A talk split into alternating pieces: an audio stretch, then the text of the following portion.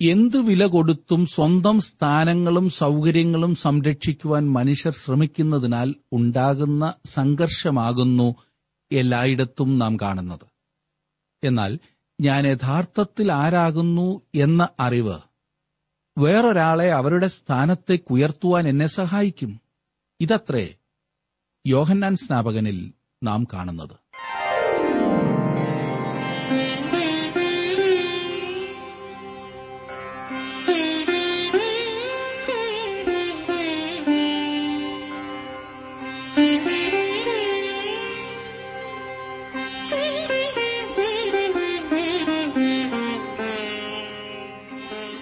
T W ആറിന്റെ വേദപഠന class ആരംഭിക്കുകയാണ്. ജീവ സന്ദേശം ഇന്നത്തെ പാഠഭാഗം മർക്കോസ് എഴുതി സുവിശേഷം ഒന്നാം അധ്യായത്തിന്റെ ഒന്നു മുതൽ പതിനഞ്ച് വരെയുള്ള വാക്യങ്ങൾ. പ്രാർത്ഥനയോടെ നമുക്ക് ശ്രദ്ധിക്കാം. സഹോദരൻ ജോർജ് ഫിലിപ്പ് പഠനം ആരംഭിക്കുന്നു.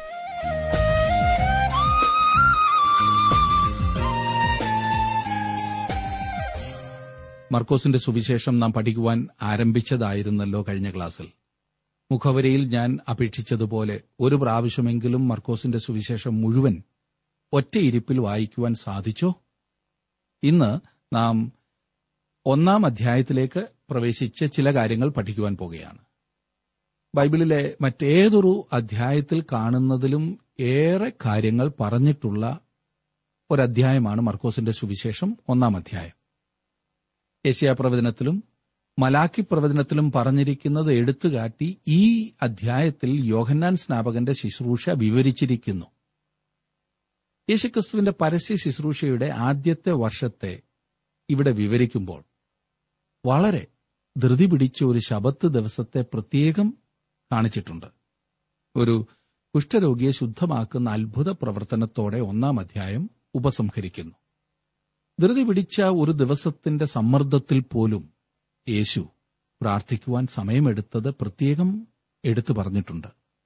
വിശുദ്ധ മത്തായുടെ സുവിശേഷത്തിൽ ഏറെ പ്രാധാന്യത്തോടെ കാണിച്ചിരിക്കുന്ന വംശാവലിയുടെ അസാന്നിധ്യം മർക്കോസിന്റെ സുവിശേഷം ഒന്നാം അധ്യായത്തിൽ പ്രത്യേകം ശ്രദ്ധേയമാണ്. അതിന്റെ കാരണം ഞാൻ മുഖവരിയിൽ സൂചിപ്പിച്ചിരുന്നല്ലോ ഒരു രാജാവിന് വംശാവലി ഉണ്ടായേ മതിയാവൂ. എന്നാൽ ഒരു ദാസന് ജനന സർട്ടിഫിക്കറ്റിന്റെ ആവശ്യം എന്തേ? പരിചയപ്പെടുത്തുവാൻ എന്തെങ്കിലും വേണം അത്രമാത്രം. അവന്റെ അപ്പൻ അപ്പൂപ്പന്മാർ ആരെന്നുള്ളതല്ല പ്രധാനപ്പെട്ട വിഷയം. പിന്നെയോ ഈ പറയുന്ന പണി ചെയ്യുവാൻ അവൻ പ്രാപ്തനാണോ എന്നുള്ളതത്രേ വിഷയം. യഹോവയുടെ ദാസനെ ഇവിടെ എടുത്തു കാണിച്ചിരിക്കുന്നത് അവന്റെ നേട്ടങ്ങളെ അല്ലെങ്കിൽ ചെയ്തു തീർത്ത ജോലിയുടെ വെളിച്ചത്തിലാണ്. അതല്ലാതെ റോമാക്കാരോ മറ്റുള്ളവരോ യേശുവിന്റെ വംശാവലിയെക്കുറിച്ച് അറിയണം എന്ന് ആഗ്രഹിച്ചു കാണില്ല. മർക്കോസിന്റെ സുവിശേഷത്തിലെ ഓരോ വാക്യങ്ങളും വായിച്ച് നാം പഠിക്കുവാൻ പോകുമ്പോൾ നമുക്ക് പ്രാർത്ഥിക്കുവാനുള്ള ഒരു പ്രാർത്ഥന കർത്താവെ ഈ വചനത്തിലൂടെ യേശുവുമായുള്ള ഒരു സജീവ ബന്ധത്തിൽ എത്തുവാൻ എന്നെ സഹായിക്കണേ എന്നാകട്ടെ. യേശുവിനെ ഒന്നടുത്ത് കാണുവാൻ. അവനെ അടുത്ത് കാണുന്നത് നമ്മെ കൂടുതൽ ശുദ്ധീകരണത്തിലേക്ക് നയിക്കും എന്ന കാര്യത്തിൽ സംശയമില്ല.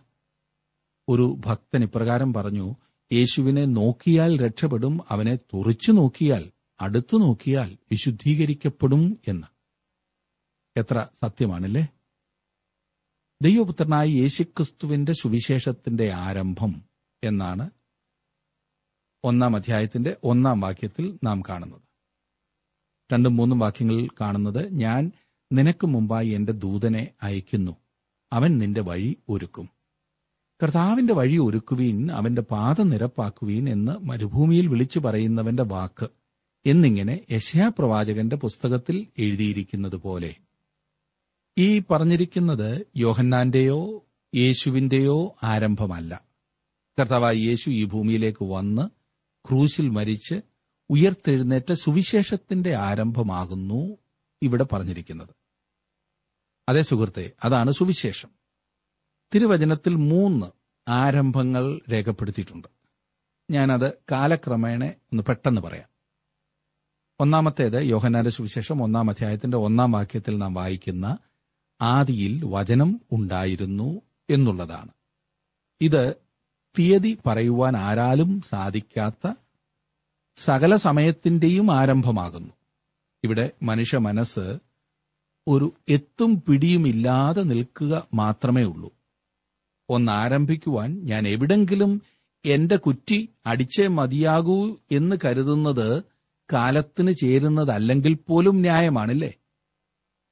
ആകാശത്തിൽ പറക്കുന്ന ഒരു വിമാനം ഞാൻ കാണുമ്പോൾ എവിടെയോ ഒരു എയർപോർട്ട് ഉണ്ട് എന്ന കാര്യം എനിക്കുറപ്പാണ്. അത് എവിടെയാകുന്നെന്ന് എനിക്കറിയില്ല. എന്നാൽ ഈ പറഞ്ഞ വിമാനം പറന്നുയർന്ന ഒരു എയർപോർട്ട് എവിടെയോ ഉണ്ട്. അതുപോലെ ഈ പ്രപഞ്ചത്തെ ഞാൻ ചുറ്റിത്തിരിഞ്ഞ് കാണുമ്പോൾ ഒരു കാര്യം എനിക്ക് ഉറപ്പാണ് ഈ കാണുന്നതെല്ലാം പൊങ്ങി വന്ന ഒരിടമുണ്ട്. ഇതെല്ലാം ഉണ്ടാക്കിയ ഒരുവനുണ്ട്. അതെ എവിടെയോ ഒരു ദൈവം. ഇതിന്റെ എല്ലാം ഉടയവൻ ഒരിടത്തുണ്ട്. എന്നാൽ ആ ആരംഭത്തെക്കുറിച്ച് എനിക്ക് യാതൊരു അറിവുമില്ല. നിത്യതയിൽ നിന്നും നമ്മെ തേടി വരുന്നു. ഞാൻ ചെയ്യേണ്ട ഒരു കാര്യം അവൻ നമ്മെ കണ്ടെത്തുന്ന ഇടത്ത് ആരംഭിക്കുക. എനിക്ക് ചിന്തിക്കാവുന്ന അത്രയും പിൻപോട്ട് ചിന്തിച്ചാൽ പോലും അതിനും മുൻപ് അവൻ അവിടെയുണ്ട്. അതത്രേ ആദ്യത്തെ ആരംഭം ആദ്യത്തെ ആദി. രണ്ടാമതായി ഉൽപ്പത്തി പുസ്തകം ഒന്നാം അധ്യായത്തിന്റെ ഒന്നാം വാക്യത്തിൽ നാം വായിക്കുന്ന ആദിയിൽ ദൈവം ആകാശവും ഭൂമിയും സൃഷ്ടിച്ചു എന്ന ആരംഭം. ഇവിടെയാണ് നാം നിത്യതയിൽ നിന്നും വെളിയിൽ വന്ന് സമയത്തിലേക്ക് പ്രവേശിക്കുന്നത്. പ്രപഞ്ചത്തിന്റെ ഉൽപ്പത്തിയുടെ തീയതി കണ്ടുപിടിക്കുവാൻ ശ്രമിച്ചിട്ടുള്ള മനുഷ്യൻ ഇന്നുവരെ ഒന്നും കണ്ടുപിടിച്ചിട്ടില്ല എന്ന് പറഞ്ഞാൽ അതാണ് സത്യം. നമുക്ക് ലഭ്യമായിട്ടുള്ള കണക്കുകൾ പരിശോധിച്ചാൽ പ്രപഞ്ചത്തിന്റെ ഉൽപ്പത്തിയെക്കുറിച്ചുള്ള ഊഹങ്ങൾ മുന്നൂറ് കോടി മുതൽ ആറ് ലക്ഷം കോടികൾ വർഷങ്ങൾ വരെ നീണ്ട ഒരു കാലയളവിൽ കിടക്കുന്നു. നമുക്ക് വളരെ കുറച്ച് മാത്രമേ ഇതേക്കുറിച്ച് അറിയൂ. എന്നാൽ നാം അവന്റെ സന്നിധിയിൽ വന്ന് നാം അറിഞ്ഞിരുന്നതെല്ലാം അഴിച്ചിട്ട് ഒന്ന് അവലോകനം ചെയ്യുമ്പോൾ ഇരുണ്ട ഒരു ഗ്ലാസ്സിലൂടെ നാം കണ്ടത് എന്തൊക്കെയാണ് എന്ന് അപ്പോൾ ഗ്രഹിക്കും. നമ്മുടെ മണ്ടത്തരവും അറിവുകേടും ഓർത്ത് നാം തന്നെ ചിരിക്കുമെന്നതല്ലാതെ എന്തു പറയാനാണ്? അതേ സ്നേഹിത നമ്മുടെ ദൈവം വലിയവനാണ്. അവന് ആവശ്യം പോലെ സമയമുണ്ട്. ഇനിയും മൂന്നാമത്തെ ആരംഭമായി ഞാൻ പറയാൻ ആഗ്രഹിക്കുന്നത് ഇപ്പോൾ വായിച്ച മർക്കോസിന്റെ സുവിശേഷം ഒന്നാം അധ്യായത്തിന്റെ ഒന്നാം വാക്യം സുവിശേഷത്തിന്റെ ആരംഭം. ഈ പറഞ്ഞിരിക്കുന്നതും ഒന്നി യോഹന്നാൻ ഒന്നാം അധ്യായത്തിന്റെ ഒന്നാം വാക്യത്തിൽ പറഞ്ഞിരിക്കുന്ന ആദ്യ മുതലുള്ളതും ഒരേ കാര്യമത്രേ. ഈ പറഞ്ഞതിന് തീയതിയുണ്ട്. കർത്താവായ യേശു മനുഷ്യജഡം തന്മേൽ എടുത്ത ആ നിമിഷത്തെയാണ് ഇവിടെ ഉദ്ദേശിക്കുന്നത്. കർത്താവായ യേശുക്രിസ്തു ആകുന്നു സുവിശേഷം. പഴയ നിയമത്തിൽ നിന്നും വളരെ കുറച്ചു മാത്രം ഉദ്ധരിച്ചിട്ടുള്ള മർക്കോസ് ഇവിടെ ഇതാ രണ്ട് പ്രവചനങ്ങൾ ഉദ്ധരിക്കുന്നു. ഈ പ്രവചനം എന്ന് പറഞ്ഞാൽ റോമാക്കാർക്ക് ഒരു പിടിയും കിട്ടില്ല. പിന്നെ എന്തിനാണ് മർക്കോസ് ഈ പ്രവചനം ഇവിടെ ഉദ്ധരിച്ചു എന്ന് ചോദിച്ചാൽ താൻ ആരെക്കുറിച്ച് പറയുന്നുവോ? ആ വ്യക്തിയുടെ വംശാവലി അല്ല ആവശ്യം. പിന്നെയോ ആരോ പരിചയപ്പെടുത്തിയ പരിചയപ്പെടുത്തലാകുന്നു ആവശ്യം എന്ന് കാണിക്കുവാനാണ്. അങ്ങനെ മർക്കോസ് കാണിക്കുന്നത് യേശുവിനെ എശയ്യാവും മലാഖിയും പരിചയപ്പെടുത്തിയിട്ടുണ്ടെന്നാണ്. ക്രിസ്തുവിനെ വഴി നിരത്തുവാൻ മുൻപേ ഒരുവൻ വരുമെന്ന പ്രവചനം സ്നാപക യോഹന്നാനിലൂടെ നിവൃത്തിയായി എന്ന് യോഹന്നാനും മർക്കോസും വിവരിക്കുന്നുണ്ട്. ഇനിയും ഒന്നാം അധ്യായത്തിന്റെ നാലാം വാക്യം ഞാനൊന്ന് വായിക്കാം. യോഹന്നാൻ വന്ന് മരുഭൂമിയിൽ സ്നാനം കഴിപ്പിച്ചും പാപമോചനത്തിനായുള്ള മാനസാന്തര സ്നാനം പ്രസംഗിച്ചും കൊണ്ടിരുന്നു. യോഹന്നാന്റെ ശുശ്രൂഷ ഒരുക്കമായിരുന്നു. കർത്താവായ യേശു ക്രിസ്തു ലോകത്തിലേക്ക് വരുന്നതിനായി യോഹന്നാൻ ജനത്തെ ഒരുക്കുകയായിരുന്നു. യേശുക്രിസ്തുവാണ് പാപമോചനം നൽകുന്നത്. ഒന്നാം അധ്യായത്തിന്റെ അഞ്ചും ആറും വാക്യങ്ങൾ ശ്രദ്ധിച്ചേ. അവന്റെ അടുക്കൽ യഹൂദ്യ ദേശമൊക്കെയും എരിശിലേമ്യർ എല്ലാവരും വന്ന് പാപങ്ങളെ ഏറ്റുപറഞ്ഞ് യോർദാൻ നദിയിൽ അവനാൽ സ്നാനം കഴിഞ്ഞു. യോഹന്നാനോ ഒട്ടക രോമം കൊണ്ടുള്ള ഉടുപ്പും അരയിൽ തോൽവാറും ധരിച്ചും വെട്ടുക്കിളിയും കാട്ടുതേനും ഉപജീവിച്ചും പോന്നു. വളരെ ശ്രദ്ധേയനായ വ്യക്തിയായിരുന്നു സ്നാപകയോ മാത്രമായിരുന്നില്ല പിന്നെയോ അവന്റെ വസ്ത്രധാരണവും ഭക്ഷണവും ശ്രദ്ധിക്കപ്പെടത്തക്ക പ്രത്യേകതകളുള്ളതായിരുന്നു. ഇങ്ങനെ ഒരു പ്രത്യേക ശുശ്രൂഷയ്ക്ക് വേർതിരിക്കപ്പെട്ട മനുഷ്യനായിട്ടായിരുന്നു യോഹന്നാനെ പറഞ്ഞിരിക്കുന്നത്. അവൻ ലേവ്യ കുടുംബത്തിൽ ജനിച്ച് വളർത്തപ്പെട്ടവനായിരുന്നു. അങ്ങനെ ലേവ്യ കുടുംബത്തിൽ ജനിച്ചതിനാൽ എരുഷലേം ദേവാലയത്തിൽ പുരോഹിതനായി ശുശ്രൂഷിക്കേണ്ടവനായിരുന്നു അവൻ. എന്നാൽ ദൈവം അവനെ ഒരു പ്രവാചകനായി നിയോഗിച്ചാക്കി. ഇതാ അവൻ മരുഭൂമിയിൽ പ്രസംഗിച്ച് നടക്കുന്നു. ജനങ്ങൾ അവനെ ശ്രദ്ധിക്കുവാൻ വന്നു. ഇന്നത്തെ ചിന്താഗതിയേക്കാൾ എത്രയോ വ്യത്യസ്തമായ ഒരു ചിന്തയും പ്രവർത്തനവും നാം ഇവിടെ കാണുന്നു. ജനങ്ങൾ തിങ്ങിപ്പാർക്കുന്ന ഇടത്താണ് നാം ഇന്ന് ആരാധനാലയങ്ങൾ പണിയാറുള്ളത്. കാരണം എല്ലാവരുടെയും സൗകര്യത്തിന് വരണമല്ലോ. ഗ്രാമത്തിന്റെയോ പട്ടണത്തിന്റെയോ മധ്യത്തിൽ സ്ഥലം കിട്ടിയില്ലെങ്കിൽ പോലും എല്ലാവർക്കും വരുവാൻ സൗകര്യമുള്ള ഇടം നാം തെരഞ്ഞെടുക്കും. ഇത് സ്ഥലത്തിന്റെ മാത്രമല്ല സമയത്തിന്റെ കാര്യത്തിലാണെങ്കിലും എല്ലാവർക്കും സൗകര്യമുള്ള സമയം. മറ്റൊന്നും പ്രശ്നമുണ്ടാകാൻ പാടില്ല. ഏതെങ്കിലും സിനിമയോ സീരിയലോ ഒന്നും ടി വിയിൽ വരുന്ന സമയത്ത് വെച്ചാൽ ആളെ കിട്ടില്ല. അങ്ങനെ വരുമ്പോൾ മനുഷ്യൻ അസൗകര്യം പറഞ്ഞു വരില്ല എന്നതാണ് പ്രശ്നം. അങ്ങനൊരു സിദ്ധാന്തത്തിലല്ല യോഹന്നാൻ പ്രവർത്തിച്ചത്. അവൻ ആരുമില്ലാതിരുന്ന മരുഭൂമിയിൽ ശുശ്രൂഷ ആരംഭിച്ചു. മനുഷ്യർ അവന്റെ അടുത്തേക്ക് വന്നു. ഇവിടെയാണ് അനുഗ്രഹം. മർക്കോസ് ഒന്നിന്റെ ഏഴിൽ നാം വായിക്കുന്നത് എന്നിലും ബലമേറിയവൻ എന്റെ പിന്നാലെ വരുന്നു അവന്റെ ചെരുപ്പിന്റെ വാറ് കുനിഞ്ഞഴിപ്പാൻ ഞാൻ യോഗ്യനല്ല. ഇത് സ്നാപക യോഹന്നാൻ പറഞ്ഞതാണല്ലോ. ഈ മനുഷ്യൻ എത്ര വലിയ സ്വഭാവ ഗുണമുള്ളവൻ എന്ന് ഇത് കാണിക്കുന്നു. അവൻ ജനസമൂഹത്തെ ഇളക്കി എന്ന് വേണം ചിന്തിക്കുവാൻ. അവൻ വ്യത്യസ്തനും ശക്തനും ആയിരുന്നെങ്കിൽ തന്നെ അവന്റെ ശബ്ദം ഒറ്റയ്ക്കായിരുന്നു. അവൻ ഏകനായിരുന്നു. അവന്റെ താഴ്മ ശ്രദ്ധിച്ചേ. യോഹന്നാൻ വിനയമുള്ള ഒരു മനുഷ്യനായിരുന്നു. എട്ടാം വാക്യത്തിൽ നാം വായിക്കുന്നത് ഞാൻ നിങ്ങളെ വെള്ളത്തിൽ സ്നാനം കഴിപ്പിക്കുന്നു. അവനോ നിങ്ങളെ പരിശുദ്ധാത്മാവിൽ സ്നാനം കഴിപ്പിക്കുമെന്ന് അവൻ പ്രസംഗിച്ചു പറഞ്ഞു. യേശുവും സ്നാപക യോഹന്നാനും തമ്മിലുള്ള ഏറ്റവും വലിയ വ്യത്യാസം ഇതത്രേ. സ്നാനം എന്ന ആചാരം ജലത്താലാകുന്നു. ഒരു പരസ്യ സാക്ഷ്യം എന്നതിനാൽ ജലസ്നാനം എന്നും പ്രാധാന്യം അർഹിക്കുന്നു മത്തായി എഴുതിയ സുവിശേഷത്തിൽ നാം കാണുന്നത് കർത്താവായി യേശു യോഹന്നാന്റെ കൈക്കീഴ് സ്നാനമേറ്റത് അവൻ പാപിയായിരുന്നതിനാലല്ല പിന്നെയോ പാപിയായ മനുഷ്യനോട് സ്വയം താതാത്മ്യപ്പെടുക എന്ന ലക്ഷ്യത്തോടെയായിരുന്നു യേശു സ്നാനമേറ്റ ലക്ഷ്യത്തോടെ സ്നാനമേൽക്കുവാൻ ഒരു മനുഷ്യനും സാധ്യമല്ല. ഇനിയും ഒൻപതാം വാക്യം നോക്കിക്കാട്ടെ ആ കാലത്ത് യേശു ഗലീലയിലെ നസ്രയത്തിൽ നിന്ന് വന്ന് യോഹന്നാനാൽ യോർദാനിൽ സ്നാനം കഴിഞ്ഞു. മർക്കോസ് എഴുതുന്ന തലക്കെട്ട് നിങ്ങൾ ശ്രദ്ധിച്ചോ? യേശു വന്നു. എത്ര ആവേശകരമല്ലേ? ഒരു നാൾ അവൻ വീണ്ടും വരും. അത് മറ്റൊരു വലിയ തലക്കെട്ടായിരിക്കും. എന്നാൽ ഇവിടെ അധികം ആരും അറിയപ്പെടാതിരുന്ന കൊച്ച് നസ്രത്തിൽ മുപ്പത് വർഷം ശാന്തമായ പരിശീലനം കഴിഞ്ഞ് വരുന്ന യേശുവിനെയാണ് കാണുന്നത്. അവൻ ഇപ്പോൾ വന്ന് തന്റെ ജലസ്നാനത്താൽ തന്നെ തന്നെ മനുഷ്യകുലത്തോട് ഏകീഭവിപ്പിക്കുന്നു താതാത്മ്യപ്പെടുത്തുന്നു. മത്തായുടെ സുവിശേഷം മൂന്നാം അധ്യായത്തിന്റെ പതിനഞ്ചാം വാക്യത്തിൽ യേശു യോഹന്നാനോട് പറഞ്ഞത് ഇപ്പോൾ സമ്മതിക്ക എന്നത്രേ. തന്റെ കൈയാൽ യേശു സ്നാനമേൽക്കുന്നത് ശരിയായ കാര്യമല്ല എന്നത്ര യോഹന്നാൻ കരുതിയത്. പക്ഷേ യേശു അവനെ നിർബന്ധിച്ചു. അവന്റെ പേര് യേശു എന്ന് ഇവിടെ പറഞ്ഞിരിക്കുന്നത് ശ്രദ്ധിക്കേണ്ട വേറൊരു കാര്യമാണ്. യേശു വന്നു. ഈ സുവിശേഷത്തിൽ യേശുവിന്റെ പൊതുനാമം ആകുന്നു ഉപയോഗിച്ചിരിക്കുന്നതെന്ന് നാം കാണുന്നതാണ്. മറ്റേതൊരു പേരിനേക്കാളും ഏറെ യേശു എന്ന പേരാണ് മർക്കോസ് ഉപയോഗിച്ചിരിക്കുന്നത്.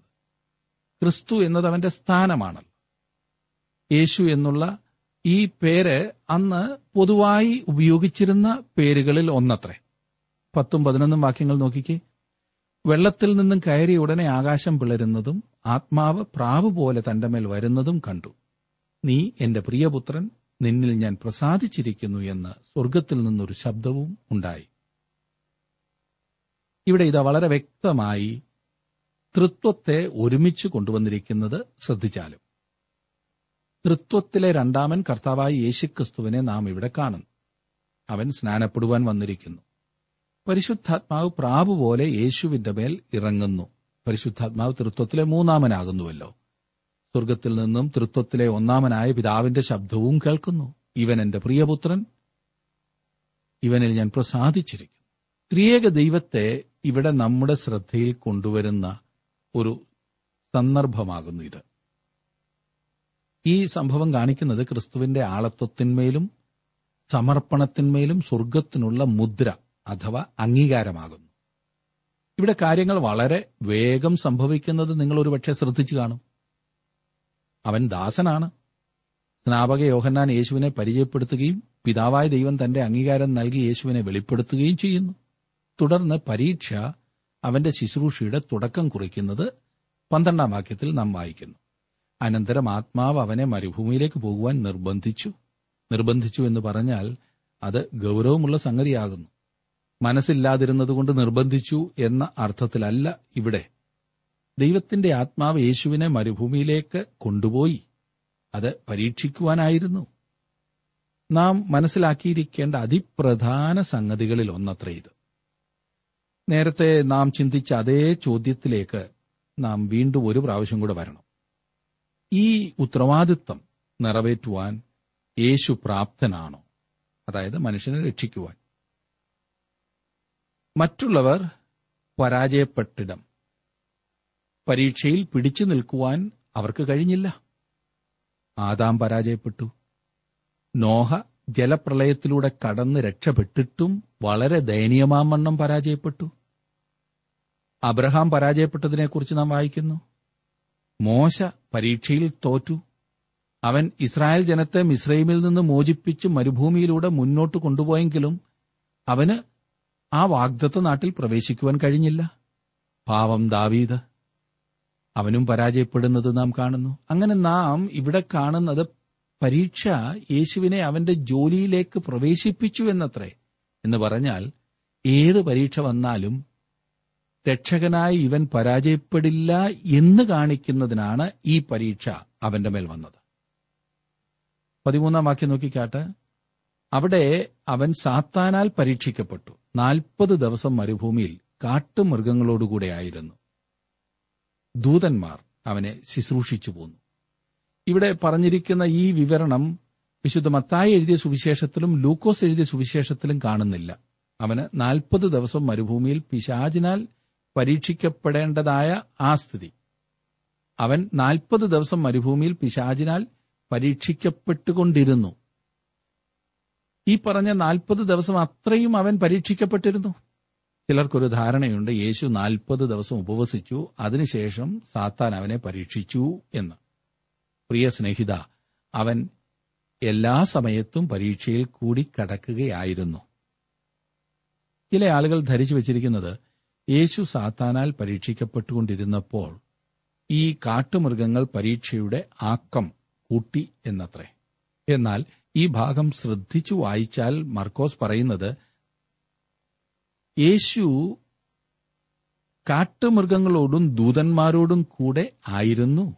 അവന്റെ ആ പരീക്ഷയുടെ സമയത്ത് ഈ പറഞ്ഞ കാട്ടുമൃഗങ്ങളും ദൂതന്മാരും യേശുവിനെ ശുശ്രൂഷിച്ചു പോന്നു എന്നത്രേ.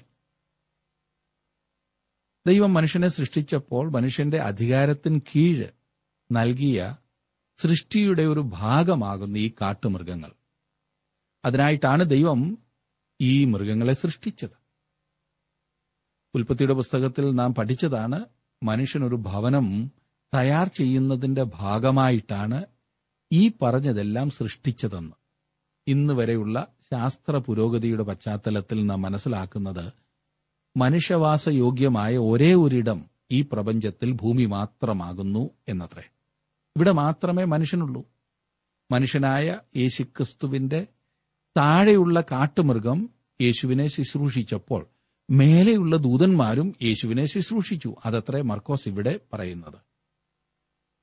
പതിനാലും പതിനഞ്ചും വാക്യങ്ങളിൽ നാം കാണുന്നത് എന്നാൽ യോഹന്നാൻ തടവിലായ ശേഷം യേശു ഗലീലയിൽ ചെന്ന് ദൈവരാജ്യത്തിന്റെ സുവിശേഷം പ്രസംഗിച്ചു. കാലം തികഞ്ഞു ദൈവരാജ്യം സമീപിച്ചിരിക്കുന്നു മാനസാന്തരപ്പെട്ട് സുവിശേഷത്തിൽ വിശ്വസിപ്പീൻ എന്ന് പറഞ്ഞു.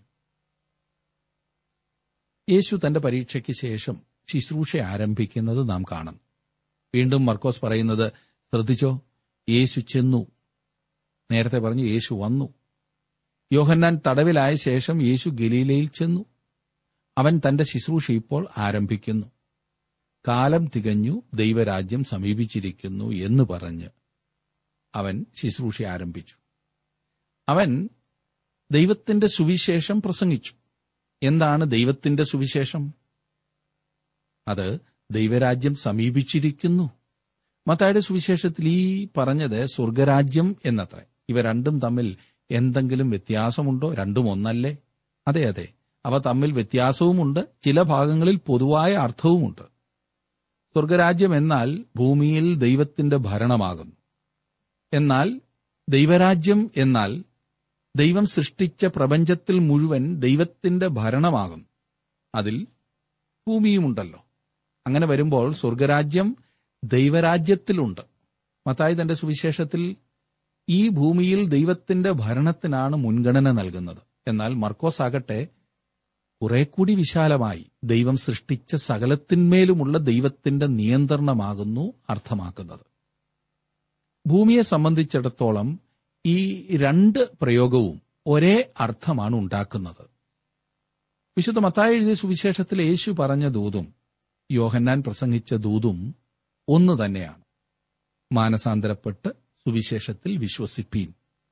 ഈ വലിയ ദൂത് നമ്മുടെ ഈ കാലത്ത് മറിച്ചാണ് പ്രസംഗിക്കുന്നതെന്നത്രേ ഞാൻ കരുതുന്നത്. തലതിരിച്ച്. അതായത് നാം മാനസാന്തരപ്പെടുന്നതിനു മുൻപ് വിശ്വാസമിടുന്നു. വിശ്വാസത്താൽ നാം യേശുക്രിസ്തുവിങ്കിലേക്ക് തിരിയുമ്പോൾ നാം വേറെ എന്തിൽ നിന്നെങ്കിലും ആണല്ലോ അവങ്കിലേക്ക് തിരിയുന്നത്. അങ്ങനെ നാം തിരിയുന്ന ആ തിരിച്ചിലിനെയാണ് മാനസാന്തരം എന്ന് വിളിക്കുന്നത്. വേറൊരു വിധത്തിൽ പറഞ്ഞാൽ ഈ പറഞ്ഞതുപോലെ മറ്റൊന്നിൽ നിന്നും തിരിയുവാനില്ലെങ്കിൽ ക്രിസ്തുവിങ്കിലേക്ക് ഒരു യഥാർത്ഥ തിരിയൽ ഉണ്ടാകുന്നില്ല. യഥാർത്ഥത്തിൽ ക്രിസ്തുവിങ്കിലേക്ക് ഒരു തിരിയൽ സംഭവിച്ചു എങ്കിൽ അങ്ങനെയുള്ള ജീവിതത്തിൽ ഒരു പ്രകടമായ മാറ്റമുണ്ടാകും എന്നത് സത്യം തന്നെ. ആ മാറ്റം മറ്റെന്തിൽ നിന്നെങ്കിലും ഉള്ള ഒരു തിരിയലാകുന്നു എന്നത്രേ ഞാനിവിടെ ഉദ്ദേശിച്ചത്. അങ്ങനെ വരുമ്പോൾ യാതൊരു വൈരുദ്ധ്യവും കാണില്ല. ഏറ്റവും പ്രധാനപ്പെട്ട വിഷയം ആളുകൾ സുവിശേഷത്തിൽ വിശ്വസിക്കണം എന്നുള്ളത് തന്നെ. ഈ പുസ്തകത്തിൽ ശ്രദ്ധിക്കേണ്ട ഒരു കാര്യം പെട്ടെന്ന് പെട്ടെന്നാണ് കാര്യങ്ങൾ പറഞ്ഞു പോകുന്നത്. റോമാക്കാർക്ക് വേണ്ടി എഴുതപ്പെട്ടതാണല്ലോ. പ്രവർത്തന നിരതരായ അവർക്ക് എഴുതുമ്പോൾ അങ്ങനെ തന്നെ വേണം താനും. അവർ ലോകം അടക്കി വാണിരുന്ന ലോകശക്തിയായിരുന്നു. മത്തായി എഴുതിയത് മതഭക്തരായ ജനങ്ങൾക്കാണ്. മർക്കോസോ ശക്തന്മാരായ ധൃതി പിടിച്ച മനുഷ്യർക്കാണ്. ലൂക്കോസ് ചിന്തിക്കുന്ന മനുഷ്യർക്ക് എഴുതിയെങ്കിൽ യോഹന്നാൻ തന്റെ സുവിശേഷം എഴുതിയത് രക്ഷ അത്യാവശ്യമായിരുന്ന അരിഷ്ട മനുഷ്യർക്കായിരുന്നു. അതെ നിങ്ങളെപ്പോലെയും എന്നെപ്പോലെയും രക്ഷ അത്യാവശ്യമെന്ന് അറിഞ്ഞിട്ടുള്ള അരിഷ്ട മനുഷ്യർക്ക്. അത് അറിഞ്ഞിട്ടില്ലെങ്കിലും എല്ലാവർക്കും ഈ രക്ഷ ആവശ്യമാണ്. അത് കർത്താവായ യേശു ക്രിസ്തുവിലൂടെ മാത്രമേ ലഭ്യമാകൂ എന്ന് വിളിച്ചറിയിക്കുകയാണ് ഈ വചന പഠനത്തിലൂടെ നാമും ചെയ്യുന്നത്. എന്നെ ശ്രദ്ധിക്കുന്ന പ്രിയ സ്നേഹിത താങ്കളുടെ ജീവിതത്തിൽ ഈ രക്ഷ സ്വന്തമാക്കുവാൻ സാധിച്ചിട്ടുണ്ടോ? വ്യക്തിപരമായി ക്രിസ്തുവുമായി ബന്ധപ്പെടുവാൻ കഴിഞ്ഞിട്ടുണ്ടോ? പ്രാർത്ഥിക്കാം. കർത്താവെ അവിടുത്തെ വചനം ഞങ്ങൾക്ക് വീണ്ടും നീ തന്നതോർത്ത് സ്തോത്രം. അവിടുത്തെ വചനം കേൾക്കുക മാത്രമല്ല ഞങ്ങൾ കേട്ട് ഗ്രഹിക്കുന്നത് അനുസരിക്കുവാൻ ഞങ്ങളെ നീ പ്രാപ്തരാക്കണമേ. യേശുവിനെ പോലെ ശുശ്രൂഷിക്കുന്ന മനോഭാവം തന്ന് ഞങ്ങളെ അനുഗ്രഹിക്കണമേ. യോഹന്നാൻ സ്നാപകനെ പോലെ ഞങ്ങൾ കുറയണം യേശുവോ വളരണം എന്നുള്ള ചിന്തയിൽ ഞങ്ങളുടെ ഓരോ ചലനങ്ങളും മുൻപോട്ട് നയിപ്പാൻ അവിടെ ഞങ്ങളെ സഹായിക്കണമേ ശക്തീകരിക്കണമേ. വചനം കേട്ട എല്ലാവരെയും അനുഗ്രഹിക്കണമേ. യേശുക്രിസ്തുവിന്റെ നാമത്തിൽ അപേക്ഷിക്കുന്ന ഞങ്ങളുടെ ഈ പ്രാർത്ഥന കേൾക്കണമേ. ആമേൻ.